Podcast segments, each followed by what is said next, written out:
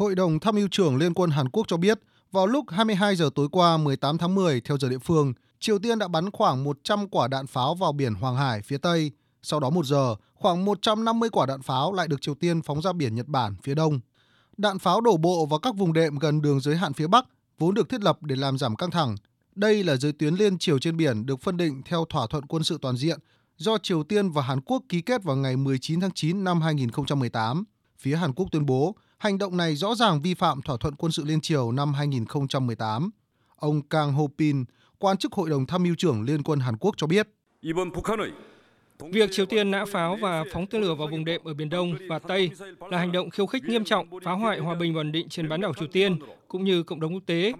Nó vi phạm rõ ràng thỏa thuận quân sự ngày 19 tháng 9 và các nghị quyết của Hội đồng Bảo an Liên Hợp Quốc.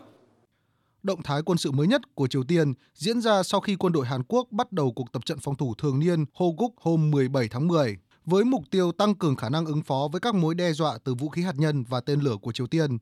Cuộc tập trận này dự kiến kết thúc vào ngày 28 tháng 10 tới là cuộc tập trận mới nhất trong một loạt cuộc tập trận quân sự của Hàn Quốc trong những tuần gần đây, bao gồm các hoạt động chung với Mỹ và Nhật Bản. Tiếp đó, Mỹ Hàn lại có kế hoạch tập trận không quân quy mô lớn với hàng trăm máy bay chiến đấu các loại của hai bên, trong đó có thế hệ tàng hình F-35B.